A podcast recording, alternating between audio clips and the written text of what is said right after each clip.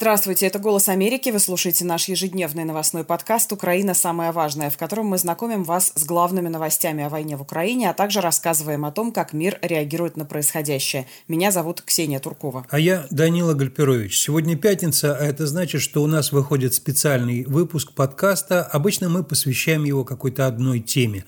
И сегодня поговорим об изъятии российских активов в пользу Украины – на этой неделе, как сообщило агентство Bloomberg, администрация президента США Джо Байдена поддержала законопроект, который позволит арестовать часть из 300 миллиардов долларов замороженных российских активов, чтобы предоставить их Украине. Мы прочитаем для вас статью Данила Гальперовича «Отнять и передать. Удастся ли изъять российские активы в Европе в пользу Киева?», а также фрагменты статьи нашей коллеги Наталки Писни «Международное право и Конгресс. Могут ли США конфисковать госактивы России?» России.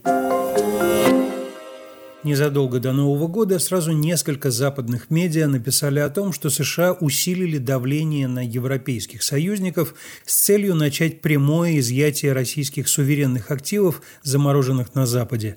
Эти замороженные активы, сумма которых в долларах составляет примерно 300 миллиардов, Большей частью, около 207 миллиардов евро или 227 миллиардов долларов, находятся в Европе. В США заморожены лишь около 5 миллиардов долларов российских активов, и поэтому ударная волна от изъятия денег России в Брюсселе и других европейских столицах, возможно, будет чувствоваться несколько иначе, чем в Вашингтоне. Именно этого опасаются европейские партнеры США, которые, по словам собеседников западных журналистов, считают, что страны глобального юга могут начать изымать капиталы из Европы, что обрушит евро и добавит трудностей европейской экономике. При этом газета «Нью-Йорк Таймс» недавно писала, что некоторое время назад и глава Минфина США Джанет Йеллен говорила, что изъятие средств, цитата, «не является чем-то, что разрешено законом в Соединенных Штатах». По данным «Нью-Йорк Таймс», некоторые высокопоставленные американские официальные лица, как и их европейские коллеги, выражали беспокоенность тем, что страны всего мира не решат сохранить свои средства в Федеральном резервном банке Нью-Йорка или в долларах вообще, если Соединенные Штаты создадут прецедент конфискации денег. Впрочем, по данным газеты Financial Times, в Белом доме пришли к выводу, что изъятие активов у России будет соответствовать нормам международного права. В свою очередь, агентство Рейтер сообщило, что лидеры G7 обсудят новые правовые основания, которые позволили бы конфисковать замороженные российские активы на встрече в феврале этого года, возможно, накануне второй годовщины начала полномасштабного вторжения России в Украину.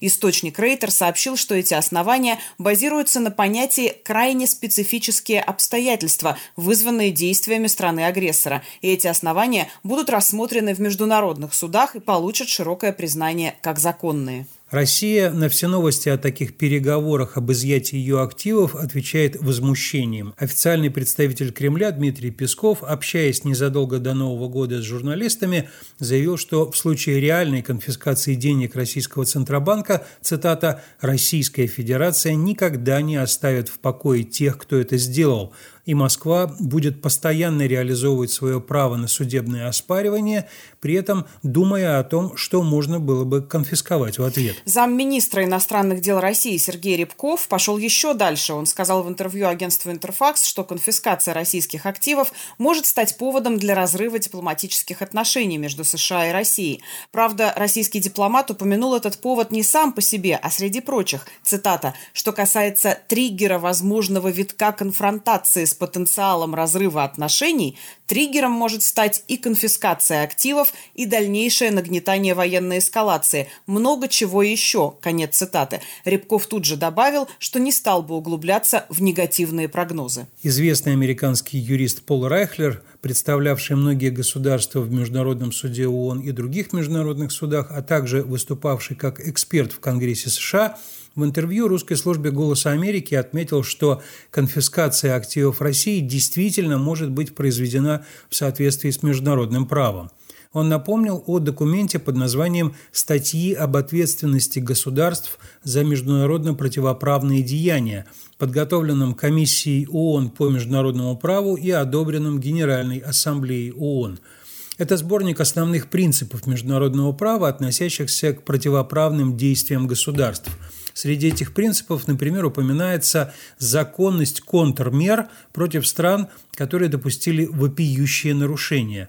Ну а российская агрессия против Украины, подчеркивает юрист, является именно таким нарушением. Соответственно, объясняет он, любое государство может принять контрмеры против России, в частности, конфисковав ее активы и передав их Украине. Контрмерами эти шаги называются как раз потому, что они предпринимаются в ответ на нарушение основ международного права, а не сами по себе – Тут как с самообороной, продолжает юрист, ваши действия оправданы только в случае, если вы были атакованы. Пол Райхлер полагает, что в Европе к статьям об ответственности государства за международно противоправные действия относятся достаточно серьезно. Приведем еще одну цитату из интервью Пола Райхлера русской службе «Голоса Америки». Большинство стран ЕС, как я понимаю, воспринимает статьи как сборник оснований для существующих международных законов и относится к ним гораздо серьезнее, чем как как просто к рекомендациям. Этот документ, говорит Райхлер, нельзя назвать просто сборником рекомендаций. По сути, он отражает современное состояние действующего международного права. Именно оно позволит государствам, таким как США или Бельгия, конфисковывать эти активы и направлять их на нужды Украины, заключает юрист. Однако известный российский экономист Сергей Алексашенко, бывший первый зампред Центробанка России, который находится в вынужденной эмиграции жестко критикует Кремль, Уверен, что решения, основанные на резолюции Генассамблеи ООН, не будут признаваться никакими судами. В интервью русской службе «Голоса Америки» Алексашенко говорит, юридическая значимость резолюции Генассамблеи ООН в американском или бельгийском суде равна нулю. Ни один суд такие решения к делу не подошьет – так устроено международное право, на которое ссылаются те же самые международные юристы. По его словам, отнять суверенные активы государства можно только в результате решения суда. Судебные системы в Америке и в Европе устроены по-разному, объясняет он. Но право частной собственности незыблемо, что там, что там. И отобрать частную собственность можно только по решению суда. Юрисдикция национальных судов распространяется либо на совершивших преступления против граждан этой страны, либо на граждан других стран, совершивших преступления преступления на территории этой страны. Таков порядок в США, разъясняет Алексашенко.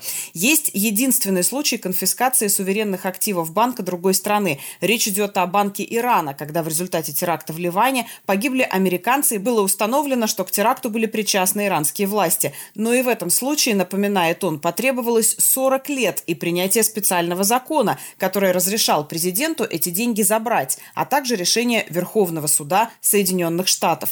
Из 200 200 с лишним миллиардов российских активов в Европе, продолжает бывший зампред Российского Центробанка, чуть более 190 миллиардов находятся в Бельгии. Значит, это должно быть решение бельгийского суда. Никакого другого способа отобрать собственность, кроме как по решению суда, не существует. Сергей Алексашенко, который кроме работы в руководстве ЦБ России занимал должность замминистра финансов России, напомнил, что согласно российским законам Центробанк действует независимо от правительства и других органов госвласти. Владельцем замороженных активов Российской Федерации, напоминает Алексашенко, является Банк России. Цитирую известного российского экономиста.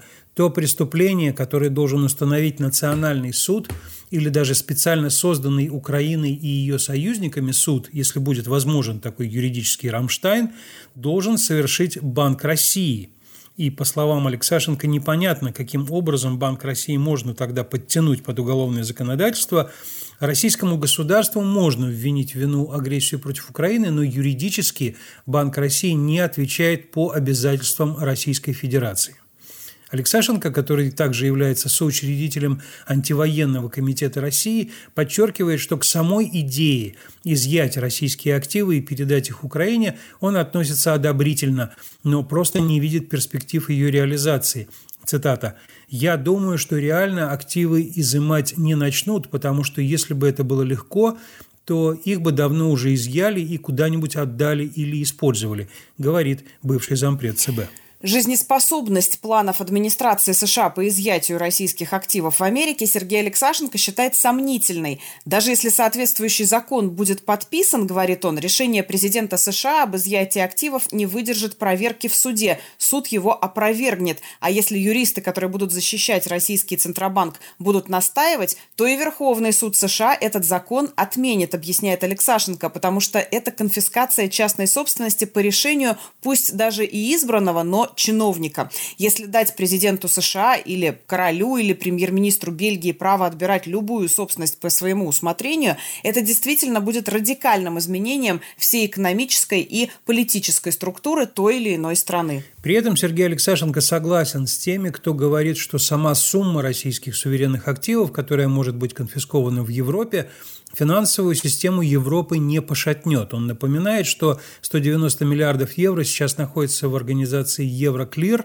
которая ведет клиринговые расчеты на европейском рынке ценных бумаг. Экономист поясняет, от того, что какой-то игрок, даже очень крупный, заберет оттуда эту сумму, с рынком ничего не случится. Все будет продолжать работать так, как работает, и серьезных последствий для экономики не вызовет. О том, что для Европы и развитых стран в целом риск потери капиталов глобального юга незначителен, в интервью русской службе «Голоса Америки» заявила Юлия Зискина, старший юрист инициативы «Разум for Ukraine», работавшая ранее во Всемирном банке и Министерстве юстиции США. По ее мнению, испуг от того, что средства России могут быть изъяты, мировая экономика прошла еще на стадии их заморозки. Зискина напоминает, заморозка российских активов уже повлияла на рынки и валюты, насколько могла. Этот эффект уже в прошлом. Об этом, напоминает она, говорят многие известные экономисты, в том числе бывший президент Всемирного банка Роберт Зелик и бывший глава Минфина США Лоуренс Саммерс. Объем российских средств, которые сейчас заморожены в Европе, считает юрист Разом for Ukraine,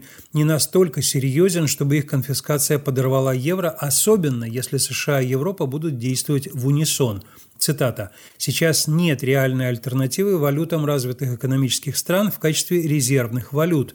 В 2023 году 89,2% мировых резервов были в долларах США, евро, британских фунтах или японских иенах – для инвесторов фактически просто нет других валют.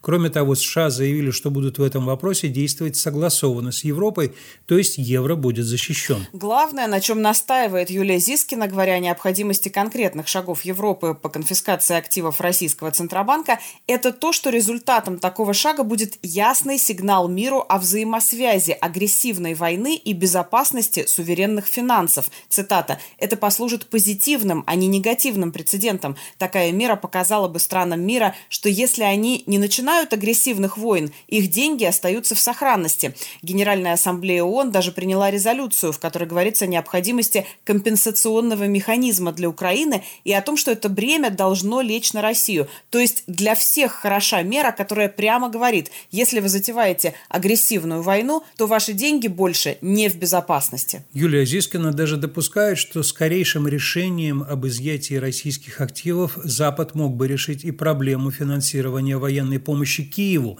По ее мнению, российские деньги могли бы пойти и на снабжение Украины вооружением.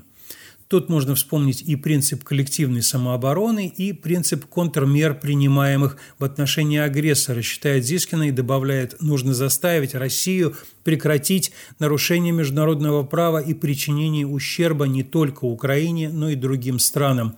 Если это может быть сделано в виде средств на военную помощь, то это, по ее мнению, абсолютно оправдано юридически. Вообще средства российского происхождения на Западе разделяются на несколько категорий. Активы частных лиц, правительственное имущество и средства российского Центробанка. Если говорить о США и о частных лицах, то здесь уже действует закон, предложенный сенаторами Линдси Грэмом и Шелдоном Уайтхаусом, который предполагает возможность изъятия имущества, находящегося на территории США у бизнесменов российского происхождения. В случае, если они стали фигурантами санкционных списков, а их имущество было нажито преступным путем.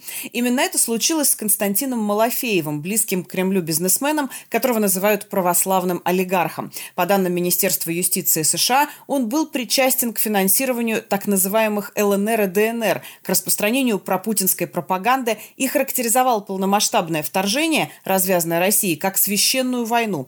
В прошлом году Минюст США конфисковал ранее принадлежавшие Малафееву Малафееву почти 5,5 миллионов долларов и передал их Украине. Вторая категория – это правительственное имущество. В нее входит недвижимость и все связанное с ней материальное имущество от столов и компьютеров до занавесок.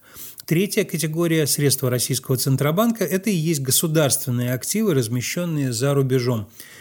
Ингрид Бранквюрт, профессор университета Вандербильда, отмечает, Федеральный резервный банк Нью-Йорка располагает довольно значительной суммой российских госактивов в долларовом эквиваленте. Большинство центральных банков в мире поступают таким образом, чтобы иметь резервы иностранной валюты, которая поможет им стабилизировать собственную валюту в случае кризиса. По словам Ингрид Бранквюрт, желание конфисковать активы российского Центробанка витает в воздухе и обсуждается с февраля 2022 года. Но активы Центробанка, размещенные за рубежом, обладают самым высоким уровнем защиты. Согласно международному праву, абсолютно беспрецедентно использовать внутригосударственное законодательство для конфискации госактивов и передачи их другой стране, в отношении которой были совершены неправомерные действия. В конце прошлого года американские законодатели от обеих партий, демократы Шелдон Уайтхаус и Марси Каптур и республиканцы Джеймс Риш и Майкл Маккол инициировали законопроект, предоставляющий президенту США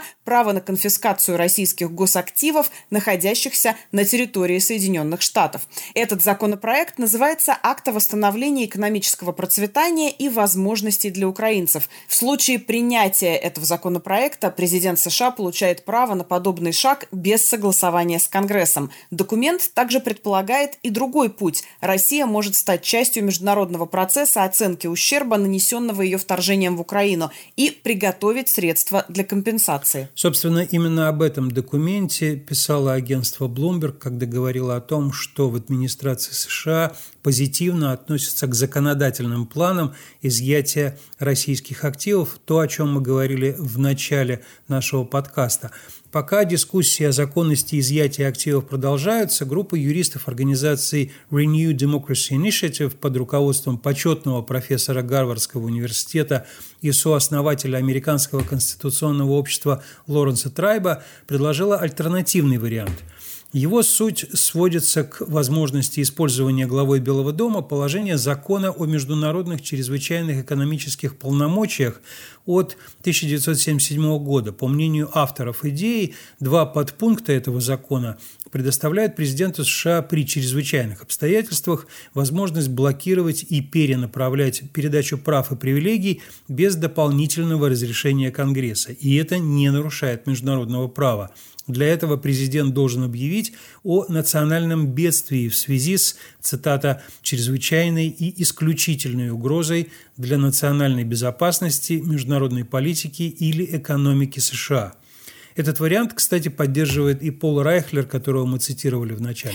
По словам исполнительного директора Renew Democracy Initiative Уриэля Эпштейна, главное решение применять или не применять эти полномочия лежит в политической, а не в правовой плоскости. Более того, по мнению Эпштейна, бездействие Соединенных Штатов не менее сильный сигнал союзникам и соперникам США и, как он сказал, представляет собой еще больший риск, чем конфискация. Что же касается возможных негативных последствий изъятия, то ими для США могут стать геополитические риски. Один из них – усложнение отношений с Китаем, владеющим частью американского госдолга. По мнению аналитиков, Пекин может воспользоваться возможностью повлиять на американскую экономику в случае, если обострится ситуация вокруг Тайваня.